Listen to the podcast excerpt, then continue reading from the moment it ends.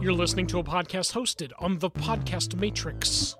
Get your entire podcast library hosted now at whatisthepodcastmatrix.com. When you hear the words Friday the 13th, what do you think of? While most will recollect a certain impossible to be killed masked individual, bearing sharp weapons of all kinds, there's another Friday the 13th that deserves attention. In 1987, Friday the 13th, the series created a rich tapestry of completely original storytelling. Based on a series of curious, devilishly enchanted objects that must be recovered and returned to the vault to prevent truly dark fates from befalling their owners. This is the detailed revisit and review of the adventures of their reacquisition, episode by episode. You won't find any hockey masks here. This is the Curious Goods Podcast from Two Guys Talking Horror. Photographs can foster warm feelings, memories, and love. They can also be the centerpiece of ill will, harbored jealousy, and murder. A camera that delivers photographs surely isn't evil. It's only capturing the people, objects, and scenes it's pointed at, right? Well, what if that camera was evil? Cursed, even? What if the camera created a double of whomever it was photographing? A double that could then be commanded to do one's bidding, even if that bidding was evil. We get a snapshot of this and more inside this episode of Friday the 13th, the series, Season 1, Episode 21 Double exposure. It's time for the Curious Goods Podcast, a retelling, a revisit, and a complete educational detailing of each and every episode of Friday the 13th, the series. Greetings, everybody. I'm Mike Wilkerson, one of your hosts. And I'm Nicholas J. Hearn, your other host. Nick, some quick housekeeping. Two Guys Talking Horror featured over at the Podcast Review Show. Nick, I'm super excited to announce to everyone that your episode showcasing over at the podcastreviewshow.com is now available and live for everybody to listen to. Yes, yes, you can uh, listen to it through their website, the Podcast Review Show website, or uh, you can even go over to their YouTube channel Mm-hmm. and watch the podcast happening live, but live when it was doing it not live now because it's not live anymore. Right. But you can live in the moment that it was captured. Yes, It- It's you can spectacular. pretend that it's live. Yeah, it's spectacular. It talks about one of my favorite episodes that you actually have had in your Two Guys Talking Horror career, which was the uh, Halloween special episode, right? Yes, yes, the Yeah. Halloween specials you may have forgotten. Yeah, and there's all kinds of information inside that episode. We're going to link over to the Podcast Review Show podcast. Mm-hmm. We're going to link over to the Podcast Review Show YouTube version, mm. but then we're also going to link over to that episode of Two Guys Talking Horror that you really do need to listen to. There's all kinds of detail, and there are going to be some things you guys have never heard of that are Halloween special based. Oh yeah, You yeah. need to go look at the show notes for this episode over at CuriousGoodsPodcast.com. The Podcaster Matrix, linking up more podcast directories. I wanted to just say thanks again to the Podcaster Matrix. The big thanks this time is that they've linked us up inside of even more podcast directories. TuneIn is something that I've kind of just slept on and not really bothered with because I, I don't listen to TuneIn. I've never heard of it. Yeah, but I do know that their existence and their presence as an app, especially for Android users, is prolific, as well as other radio stations and stuff getting uh, onto it. So I wanted to thank the Podcaster Matrix not only for ensuring that we're up on TuneIn, but that we're also going to be up on iHeartRadio in the near future. Oh wow! So it's very exciting. And again, I encourage everybody that's got a podcast or is thinking about a podcast to check out podcastermatrix.com for an entire listing of services, everything from, quote, just hosting your podcast to starting a podcast from nothing and working your way up. It's great stuff. It's superb outside the box service, and you can find it over at podcastermatrix.com. Nick, enough housekeeping. There's all kinds of imagery to talk about inside this episode of Friday the 13th, the series, Season 1, Episode 21. Double exposure. Let's get to the retelling.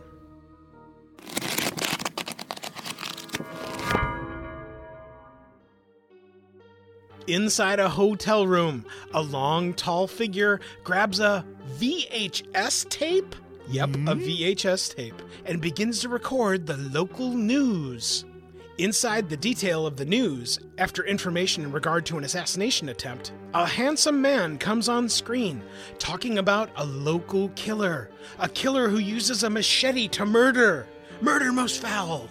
They call him the Machete Killer, Mike. Well, that's amazing. That's a Where very. did they come up with that name? I don't know. It probably took them hours. The man pulls out a classic poof flash inducing camera and snaps a photograph.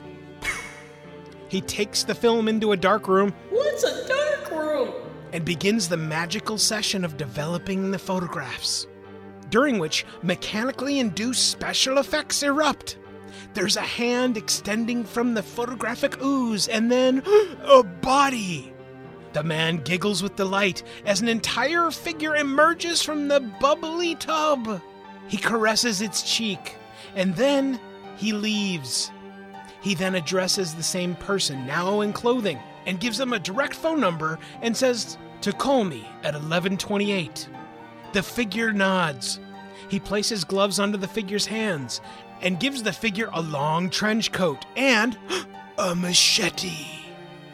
Across city, Ryan and some dark haired, curly woman that he's met in the last week after loving someone else significantly, blah, are snapping photos in a portable photo booth. In a portable photo booth. Immediately thereafter, we once again see the tall, dark figure, who apparently is now preparing to go on camera. He's the local TV news anchor, and he's about to go live. A figure with plastic gloves and an overcoat begins to stalk a woman carrying groceries down the street and not paying very much attention to her surroundings at all. The figure closes in on her, and the music swells terribly. And finally, the woman turns to see someone she's familiar with. There's no problem here at all. She smiles and walks along with the person casually. There doesn't seem to be any peril whatsoever now, Mike. No, what an interesting cooking of music to make it sound like there's peril, but there's not really peril. Ryan ushers his young lady home, and while there's a goodnight kiss and a pair of photos shared, no nookie for the Ryanster tonight. Curses! He was moving a little bit too fast for a He first was date. running down the street fast, you're absolutely sure. Back inside the alley, the young lady finishes her conversation with the man she knows, who then hacks her up with a machete. Ryan walks by and witnesses the murder and is also attacked by a man he knows with a giant machete. And then he discovers the body of the lady.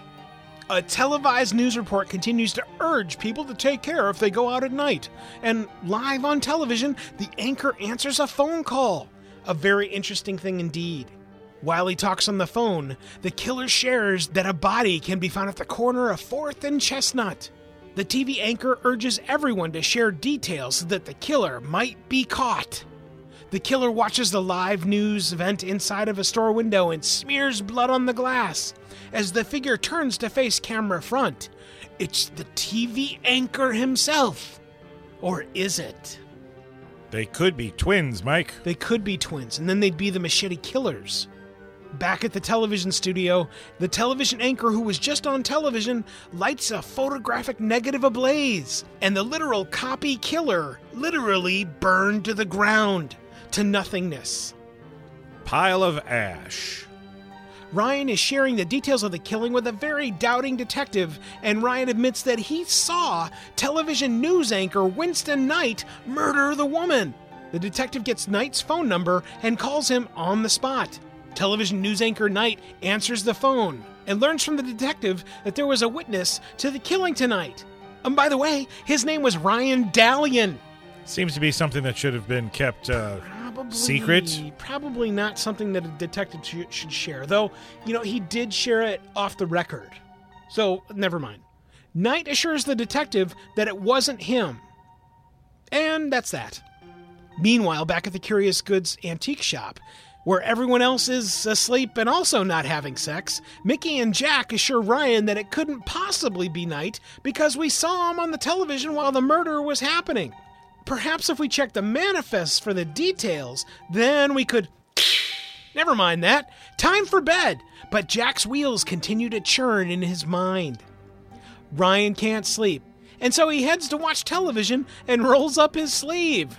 The killer on television is announced as Ryan Dallion. then a flashing of light and an arm comes through the television glass to begin choking Ryan inside of a brilliant showcase of light and smoke. Curses! Morning comes, and it's time for Ryan to meet with Winston Knight himself with his girlfriend. The laboratory once again bubbles and produces another figure who emerges from the ooze. Knight welcomes the next figure who sheathes a machete and prepares for Ryan's visit. He and his girlfriend, who's in tow, are early. Knight offers that perhaps he and Ryan can team up in the future. He also shares that perhaps the killer has used makeup or plastic surgery to look more like him. Ah, it's so clear now, and it's time for them to leave. Perhaps they can continue all this later. As they leave, Ryan decides that it's a great idea for his girlfriend to just walk to the local mall alone during a time of murderous rampage inside of the city. That's a great idea. What do you think, Nick? No.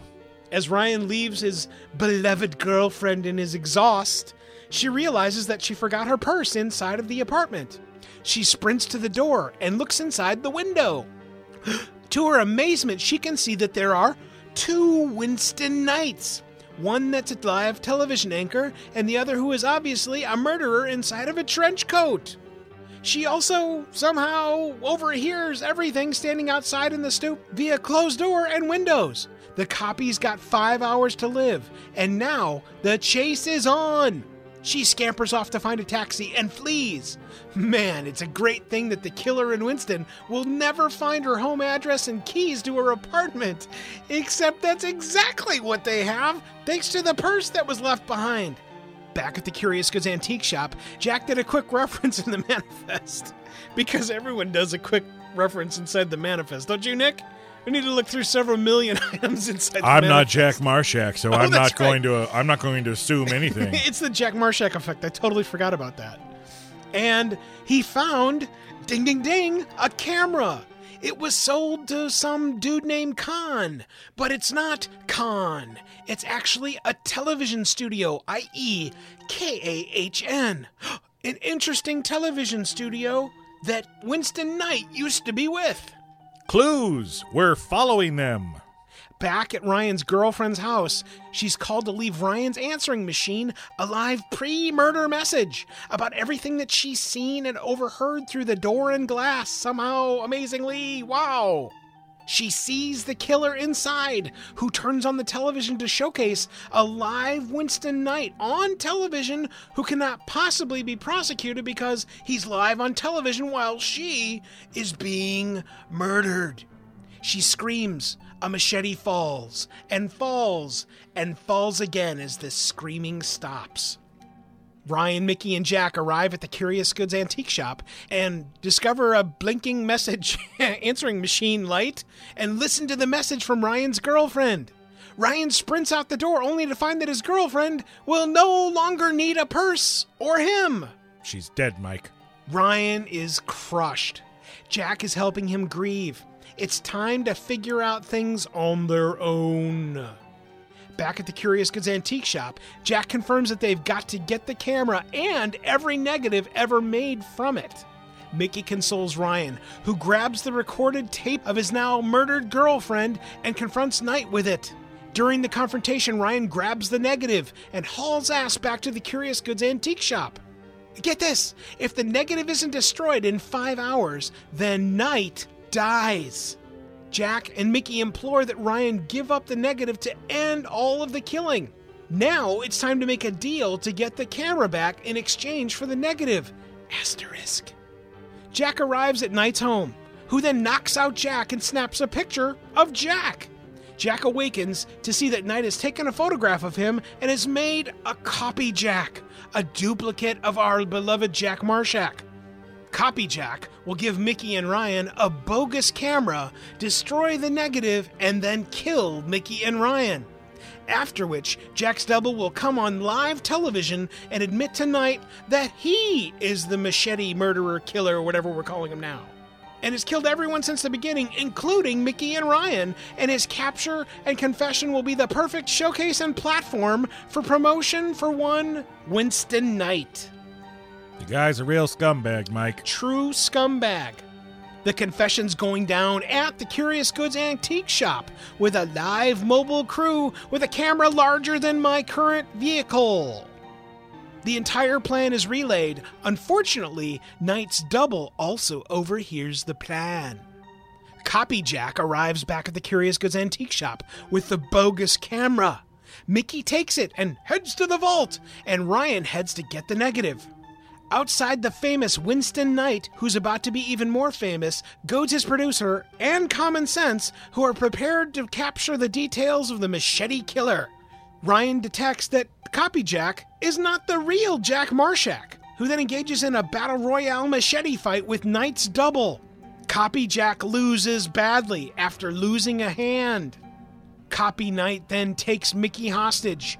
To get Micki back, Ryan dangles the negative in front of Copy Knight. As he reaches and grabs the negative, Ryan then stabs him in the heart with a screwdriver, grabs Micki, and runs like hell. It oozes white, pussy goo, but Copy Knight continues on. Copy Knight then chases Micki and Ryan outside to the live television crew featuring one Winston Knight. Copy Knight destroys the negative in front of everybody, and Knight himself fades out of existence. Copy Knight then becomes alive, but then dies because of the screwdriver wound that Ryan inflicted. As our episode ends, Ryan mulls over a photograph of a lady that he'll never see or hear again. The big lose moment inside this episode the item is Not recovered. Nick, a great episode with lots of details, special effects, and more. Let's get to the goods inside this episode. Validating Ryan's newfound feelings. Now, you'll remember just a couple of episodes ago. Not even a couple of episodes. It's literally the previous episode, so no time has passed. Right. You'll remember that Ryan was in love with young Laura inside of Last episodes. Yes, the last two episodes, previous episodes. uh, so- and not just like in love, man. Like, man, I gotta buy flowers for her again today. But discard your life in love, like everything I've ever known and people I love. And it's not just hey, window. we're going. Your parents don't understand us, and we're going to leave and move to New York or something like that. It's oh, I'm going to give up everything, and become a, a, a damn Quaker. I'm going to churn butter and raise barns and not and have build sex furniture. with you Right, and build furniture. and build furniture and not have sex with you until we are wed. anyway, what what they've done inside this episode is that they've they've at least given us what I thought were legitimate feelings for somebody, so that there can be a sense of rage that is not not boxy. It may even have been that this episode could have been inserted anywhere else inside of season one, perhaps before the episodes with Laura, where love comes to roost, whatever, blah. And But- therein lies the the danger of having a anthology show where all you have to really worry about is just make sure that these three main characters are in it and you write your script. Mm-hmm. Yeah. Somebody wrote this script not realizing that the two previous episodes were all about Ryan being in love with this quasi Quaker Amish type community Mm-hmm. girl at the beginning of this episode, I was I was outraged. Really, I mean, I was making fun of it, but I was a little I was a little upset because I was like, "Are we not paying attention to the show that we're making?" When in reality, they probably Mm-hmm. Weren't. I, I didn't have anything nearly as hearty as your hatred for this episode, and I let it go later But- on. I did. I did let it go because you of, have to. because Ryan. I didn't have to, but because Ryan's feelings for this new girl were so strong in my mind. The way that I was able to get around it was okay. So a lot of time must have happened between episode twenty and episode twenty-one, Mm-hmm. Right. and this is Ryan learning to love again, trying to get back out there. I'll buy that. I didn't take it nearly as thick. I just I was I was happy to see that the feelings that he had for her were showcased appropriately for her in every single instance so that when she does get murdered, there's at least some feeling. It's not just someone that he met at a club and uh, nothing else was there. Right. There's obviously something thicker that they were painting with her character and the relationship between the two rather than just it's a new hat. Yeah, well, had there not been a cursed object involved, the two of them may have actually uh, had a go. Could have had a go at it. Could have actually had a really great relationship. But we've talked about this in the past. This is the danger that they have. This is the danger that Jack, Micki, and Ryan have. Yeah. Pursuing these cursed items. Yeah. Well, it not a- it doesn't just affect them, it affects everybody around them. Yeah, there's a piece inside this episode that they actually say something Yeah, to that effect, and I, I, I appreciate that. Mm-hmm. I, I think I think having that the waft of curse more than just the objects are are cursed, but that there also may be some underlying splash damage Right. of them interacting with things that are cursed in their lives. I appreciate that. I like that a lot. I believed Ryan's feelings for Kathy in this episode a hell of a lot more than I believed his feelings for Laura Yeah. No, in the two episodes Yeah. with uh, with the quilt of Hathor. Yeah. Special effects. Boy, this is another one where the practical, in camera, no bones about it, special effects Yeah. paid off in spades. Love it.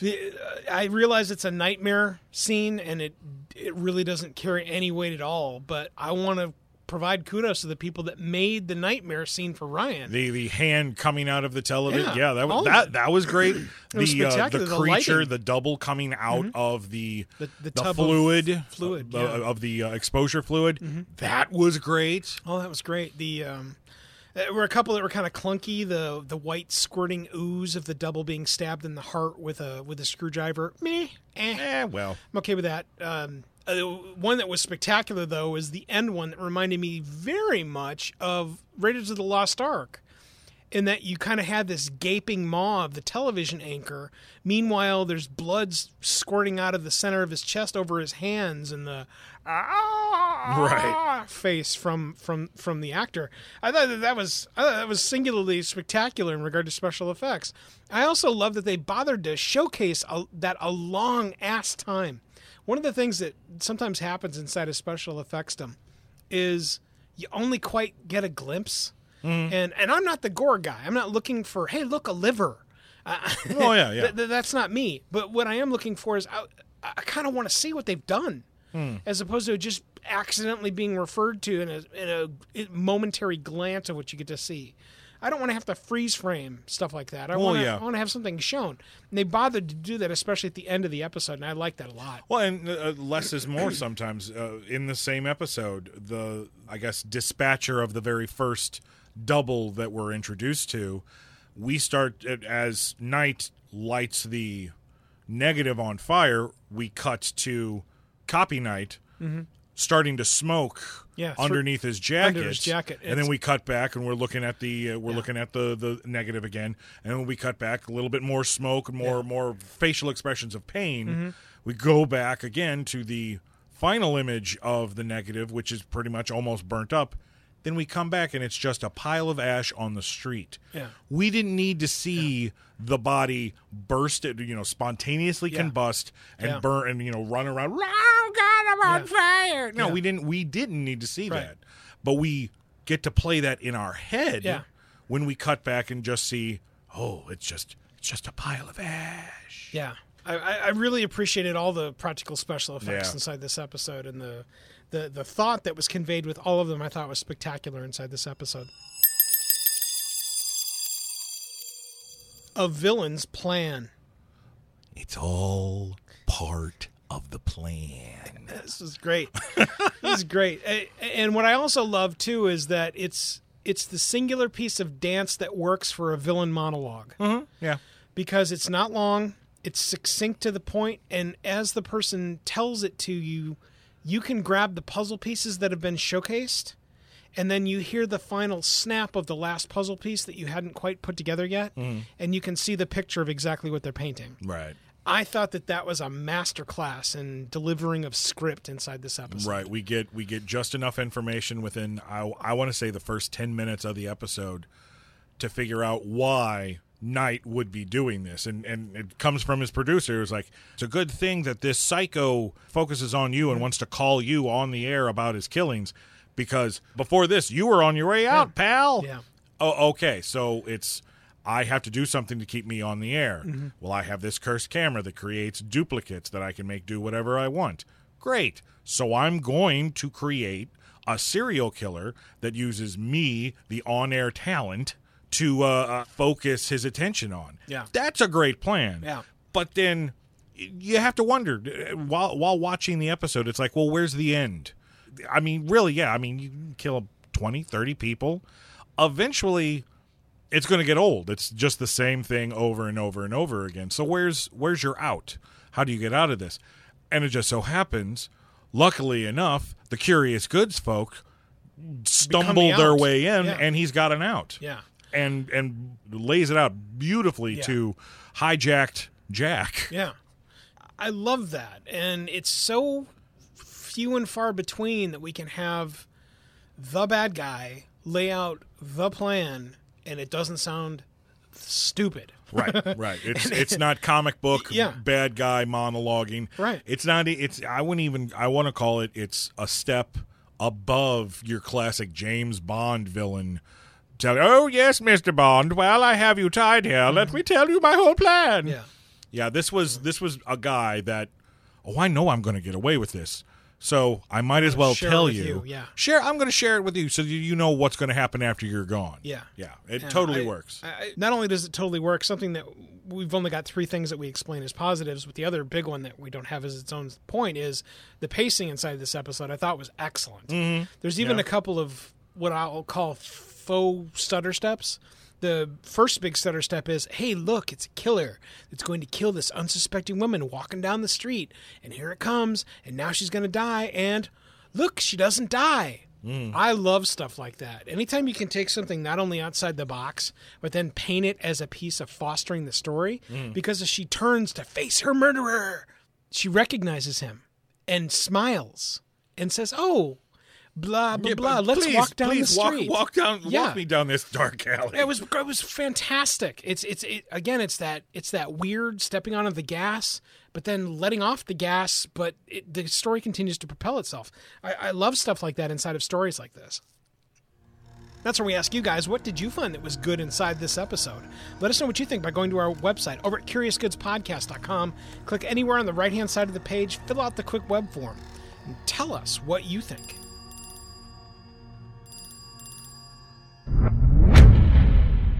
Every episode of Friday the 13th, the series, has goods, but they also have moments that need a little bit of polish. Let's focus on some of the not so goods.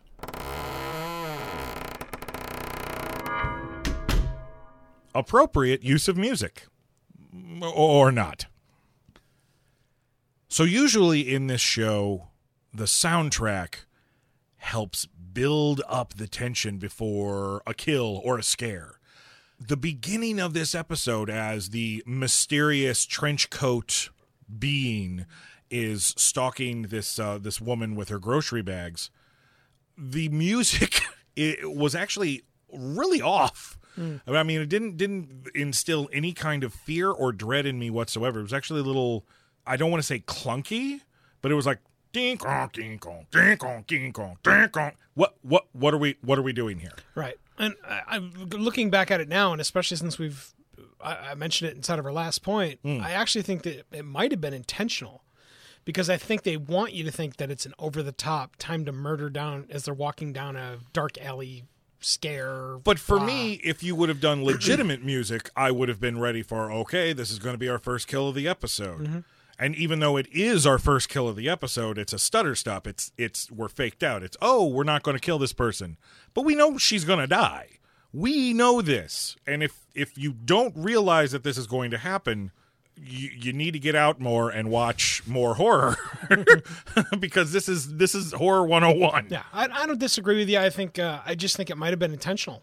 Uh, well, okay, fine. And if it was intentional, then again you're you're kind of ruining the surprise of the fake out by being so over the top.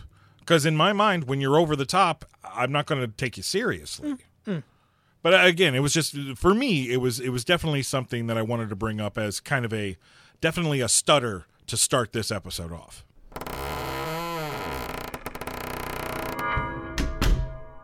Common sense breaks.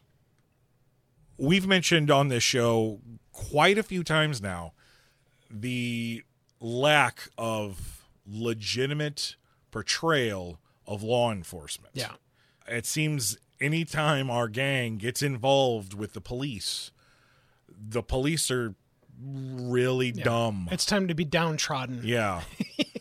I mean, we're not even getting the hard bitten. Yeah, I'm a cop. I've seen everything, and you know, you you pesky kids, get out of here. You don't need to be a part of it. No, we don't even get that. It's just, oh hi, welcome to my crime scene. Come on in. I don't mind that you're going to contaminate everything here.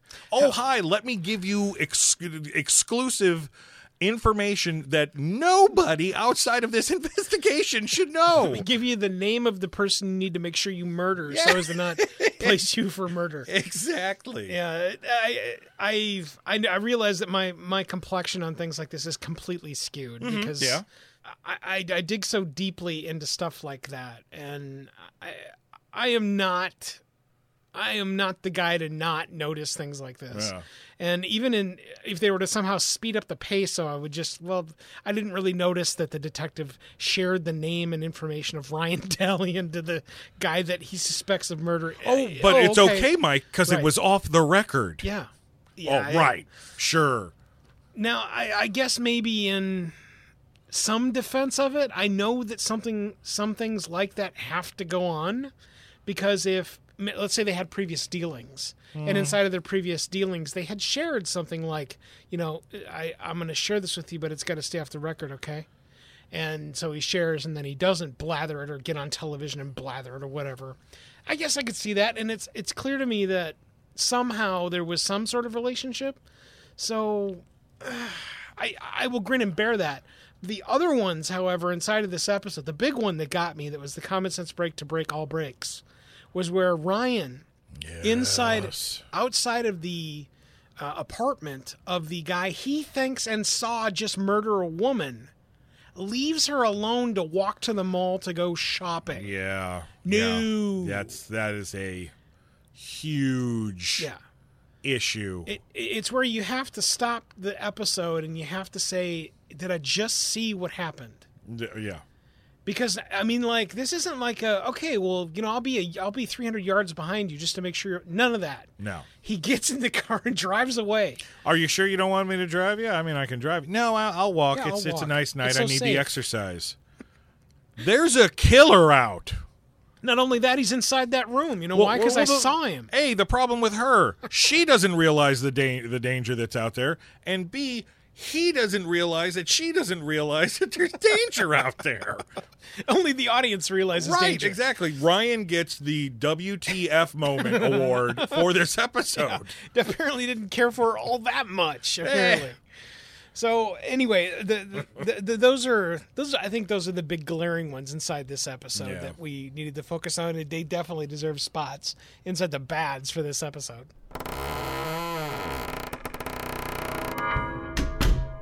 The writing versus the performance of Winston Knight. So here's my issue. We we talked in the goods mm-hmm. about how we loved the villain's plan. Yeah, So Winston Knight is our villain. Mm-hmm. As as a villain, I felt Winston Knight portrayed by Gary Frank, very respected and learned actor. I, I felt that the performance was just way off kilter. The way that the character is written was great. I mean, he had a great plan, make made complete sense why he was doing what he was doing. But the way Gary Frank portrayed the character kind of seemed a little milk toast. uh, yeah. I mean, it was a, a little bit over the. It was over the top, but not over in the t- over the top like good over the top. Yeah, And the the weird thing about it is, is that I w- after we were done watching the episode, I actually looked up Gary Frank's filmography, and it baffles my mind mm-hmm. that we got this kind of a performance from such a talented actor Yeah. just before being in Friday the 13th. He was in shows like Magnum PI, Scarecrow and Mrs. King, Remington Steele, Murder She Wrote, uh, Misfits of Science, uh, Hill Street Blues, Trapper John. It, I, I mean, the list goes on and on. Yeah. And then even after his appearance on Friday the 13th, he has a nice long career. Not to mention that, but he studied at the Actors Studio under Lee Strasberg. Yeah. So What why the hell Yeah. would you decide this is the way you're going to portray Winston Knight when he's doing his mustache twirling? He does the uh, the the TV anchor bare minimum. I'm I'm getting bare minimum TV anchor. Personally speaking, I can actually see why Winston Knight, if that's how he reported the news every night, was on his way out Yeah. he was and and if that's the way you're going to portray great that worked but your villain character persona ah, i'm sorry it was just it just put me off Yeah. put me put me completely off to the point to where i actually had to look this guy up and see what he's done Yeah. and and just shake my head Yeah. like was this was this and i'm sure it was but was this just a paycheck for you Yeah. were you phoning it in because you needed to pay the rent that month I'm kind of horrified because he, uh, as we dug into his jacket of work, you had mentioned that he'd been on Deep Space Nine, and Yes. when you mentioned that, the instantly the reminder bells you knew exactly what knew exactly episode he was yeah. on And inside that episode, he plays a wonderful version, a future version of the Dax character. For those of you that are curious about Deep Space Nine, the episode is spectacular, and I will be sure to link it up inside the episode notes. But he is spectacular in that, and that he in, he incorporates both the the putting togethers of Terry Farrell as Dax, mm-hmm. but then also some of the uh, the other actors that have portrayed Dax in his many incarnations, he's able to loop them all into one to make a new Dax. So I, I, really don't know what happened. He- let me let me add on to the the the, the brain explosion. Mm-hmm. Just learned this. He's a primetime Emmy winner. Hmm. He's won an Emmy in 1977 Mm-hmm. for outstanding continuing performance by a supporting actor in a drama for playing Willie Lawrence on the show Family. Hmm. He's got a damn Emmy. Yeah, that's very interesting. I I'm, I'm curious to know what the audience thinks about that because it is it is that kind of standout what happened moment that we Yeah. don't see often, uh, especially from an actor of his caliber. and maybe it was the director. Maybe the director told him to Yeah. do that. Again, I'm not. I'm not blaming the actor I for think- his performance. I'm wondering what the hell was the thought process. My, my I think you might have stepped on it, which is he has to be milk toast because that's why he is failing. Hmm. I don't know. If Maybe, you- maybe I'm tell a- thinking too much uh, into it, and it's actually more of a brilliant performance than I'm giving Yeah, credit. maybe, I- maybe this shouldn't be in the bads. I, I don't know. he he's got such a jacket of of work that I I have to I have to give some benefit and kudos to that, I, I do too. I mean, it- it- and that's why it's such a weird thing. well, maybe we should ask the audience. What are your thoughts on the performance of Gary Frank in this episode of Friday the 13th, the series? Yeah. let us know by heading over to our website at curiousgoodspodcast.com. Hit the contact button, fill out the web form, and let us know your thoughts on Gary Frank's performance as Winston Knight. All kinds of detail, both good and bad, inside this episode of Friday the 13th, the series, Season 1, Episode 21. Double exposure. We're going to take a break and we will be right back.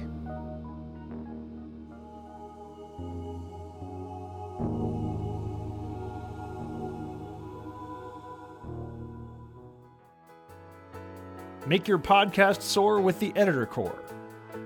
Editing podcasts can be ugh, rough. Everyone knows that you'll spend at least double the time you use creating the podcast when editing it. Then there's the control freak factor and the gotta get it right the first time. Well, it's time to shove all that out the door and make your podcast soar with the Editor Core. The Editor Core is a talented, experienced team of podcast editors that have edited tens of thousands of hours of podcast content, and they're ready for yours now. Check out editorcore.com because it's time to make your podcast soar. Editorcore.com. That's editorcore.com.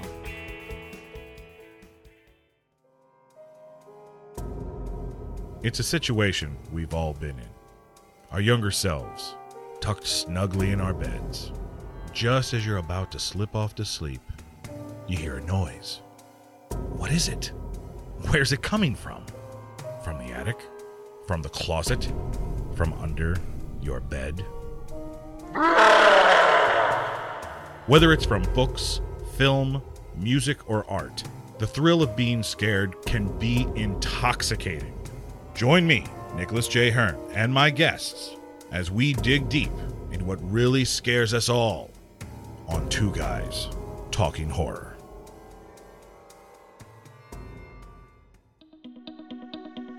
Thought about a career in voiceover? Need a great, cost effective on hold message for your organization or business? Don't know where to start? Check out The Voice Farm, your one stop shop for voiceover needs. Check it out now by accessing The Voice Farm at voicefarmers.com and see what difference can be made with a company that is truly outside the box. From the Voice Box, voicefarmers.com. That's voicefarmers.com.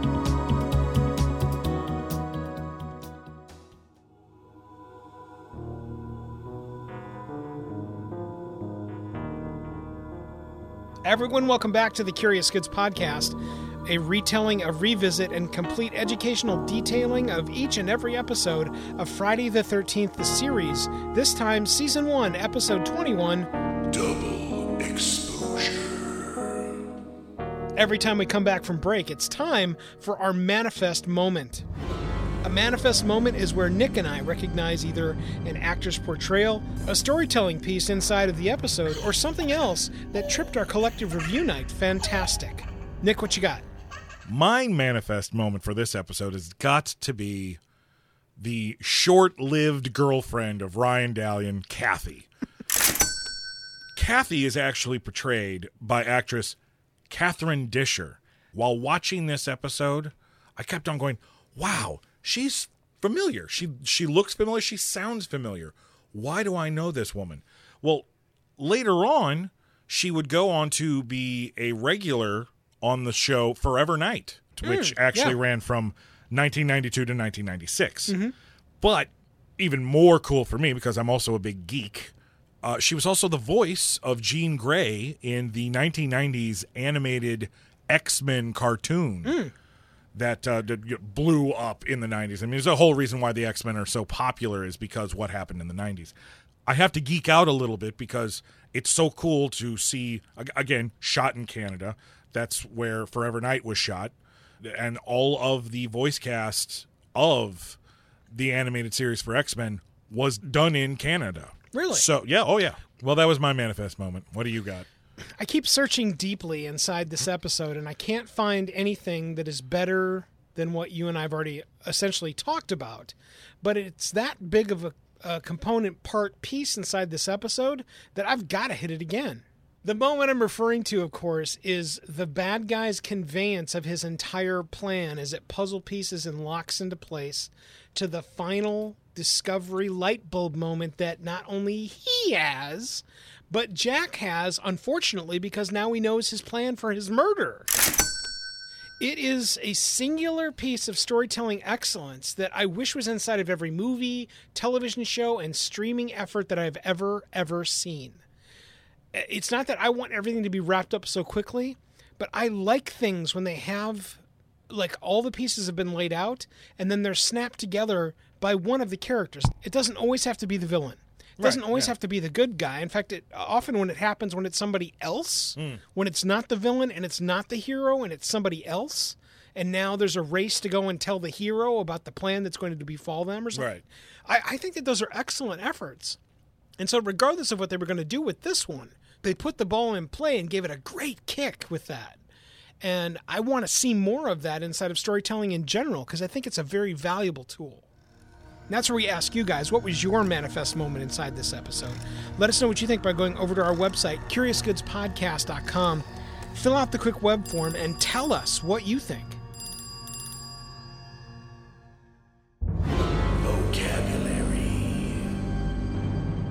Ah, the vocabulary for this episode, season 1, episode 21. Double exposure. A couple to pay attention to, and again, thanks to our friends over at Visual Thesaurus for helping us out with our first word. Negative. Everybody's got a concept and or a definition for the word negative. Well, it means a, a lot of different things for a lot of different people. It really does. Let's just start running down the list. And again, our thanks to our friends over at Visual Thesaurus for helping us out with all of our needs tonight. The first, a reply of denial. So, negative. I will not leave my girlfriend out alone in a murderous town, alone as she goes shopping. Okay. Negative on that. The second one, a piece of photographic film showing an image with light and shade of colors reversed. Obviously, this is what we're referring to. Yes. And the reason I wanted to make sure we use this word is that, Nick, we are now in an age where I guarantee you, I walk out the door and I say, Hey, do you know what a photographic negative is? I instantly can tell you that I will meet someone that has no idea what I'm talking about. Yep. And so I wanted to make sure that we talked about the negative that is used inside of this because, uh, again, if you were to show this episode to, I'll say, the wrong crowd, they would go, I don't get it. I What- wouldn't even call what- it the young, wrong crowd. I'd say the young crowd. Yeah. There, there's a whole generation that has grown up in the digital age. Yeah. Where a photo negative is alien, completely alien yeah. to them because alien is a good word. because Yeah. they take photos with their phone. Yeah. They Ev- don't even some of them may not even really know that a camera ever existed outside of your cell yeah, phone. Yeah, and the, the the again the concepts of everything that we talk about inside of developing a negative, Hmm. all of that, uh, all that piece, the, the tub that the the creatures come out of inside Right, of this yeah. episode, the the bubbling chemicals, which by the way there are bubbling chemicals inside Hmm. of the tubs. Um, all of that is an alien experience. It's very aptly put. Unless you're actually going into photography and I'm sure that there are still some schools in the United States that may have photography club so then they get to experience that but then that's a small, Small segment, percentage small segment for of, sure. of of the people growing up in this country that are experiencing that. Yeah, yeah. Anyway, uh, negative is an excellent, excellent word. There are more definitions that you can find by going over to visualthesaurus.com and typing in negative.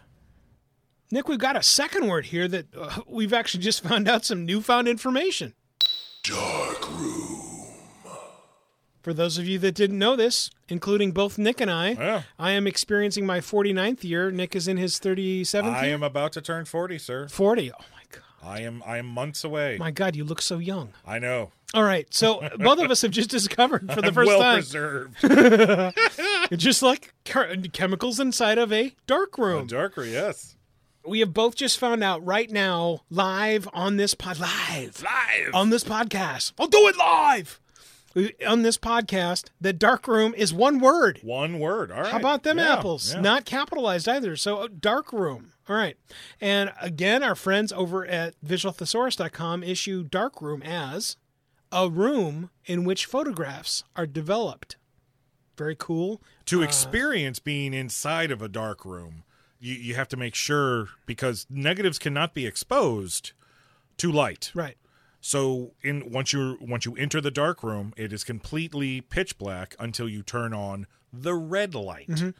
All work must be done under a red light to save the film from being overexposed. Yeah. So for those of you that whip out your cell phone to to have light inside the dark room, don't do that. Yeah, don't do that, dude. You you have just ruined everything in that room. Way to go, dumbass. There's so much potential for vocabulary inside this episode. We're curious what vocabulary you recognize inside this episode. Let us know by going over to our website, that's curiousgoodspodcast.com. Fill out the quick web form and tell us what vocabulary you found. Episode. Ah, the rating for this episode of the Curious Goods podcast, reviewing Friday the 13th, a series, season 1, episode 21. Double exposure. The scale works thusly A 10 is on top of the heap, a perfectly developed photograph that doesn't include a copycat killer. A 1 is on the bottom of the heap. Yep, it's bubbly copy Jack Marshak and a machete for you. A 7 is in the middle, starts as an average. The numbers go up with positives, the numbers go down with negatives. And Nick, there are no halvesies. Nick, what do you got?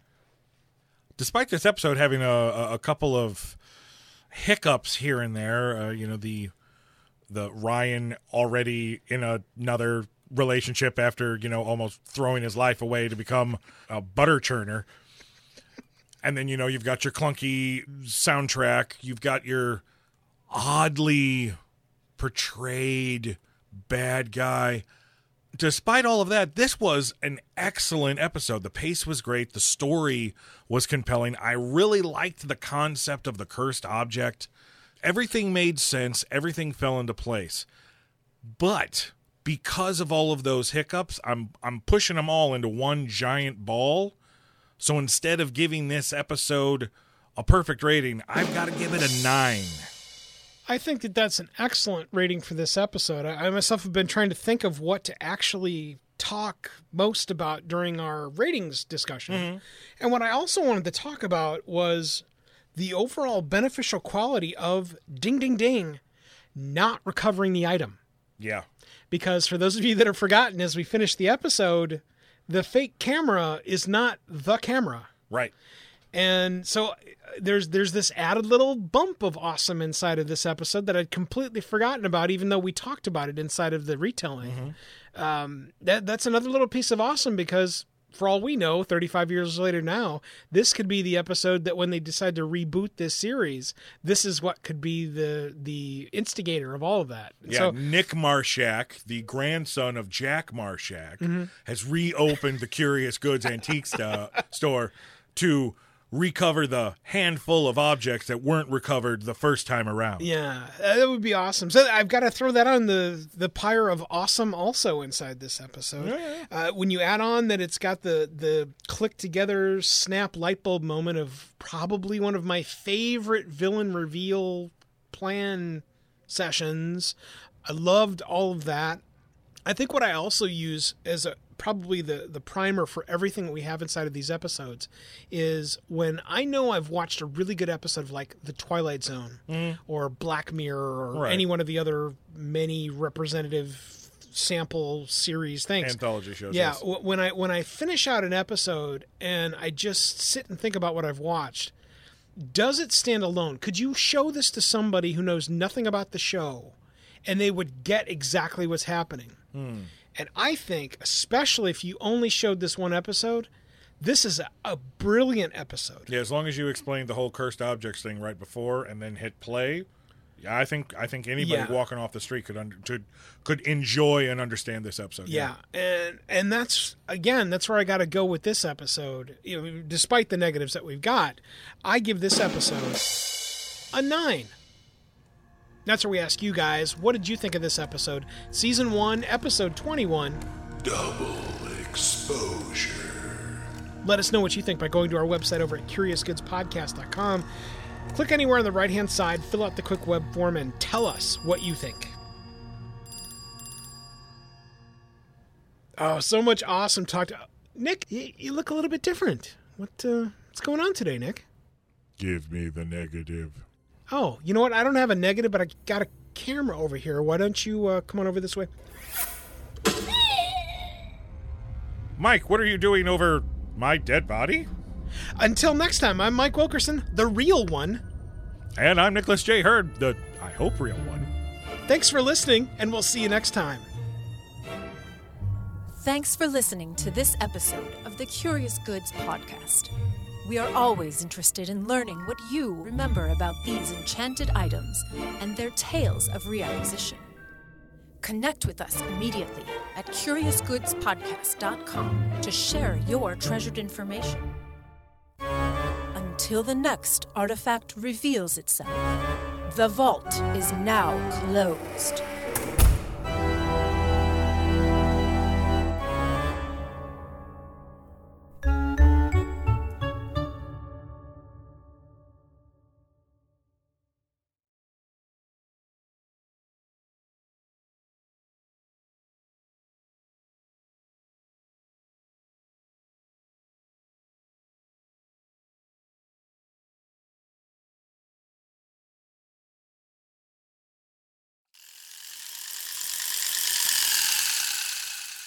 Do you like goods? Are you curious about goods? Well, listen to the Curious Goods podcast. Are you a curious individual? Do you like good things? Have we got the podcast for you? You won't find any hockey masks or intelligence here.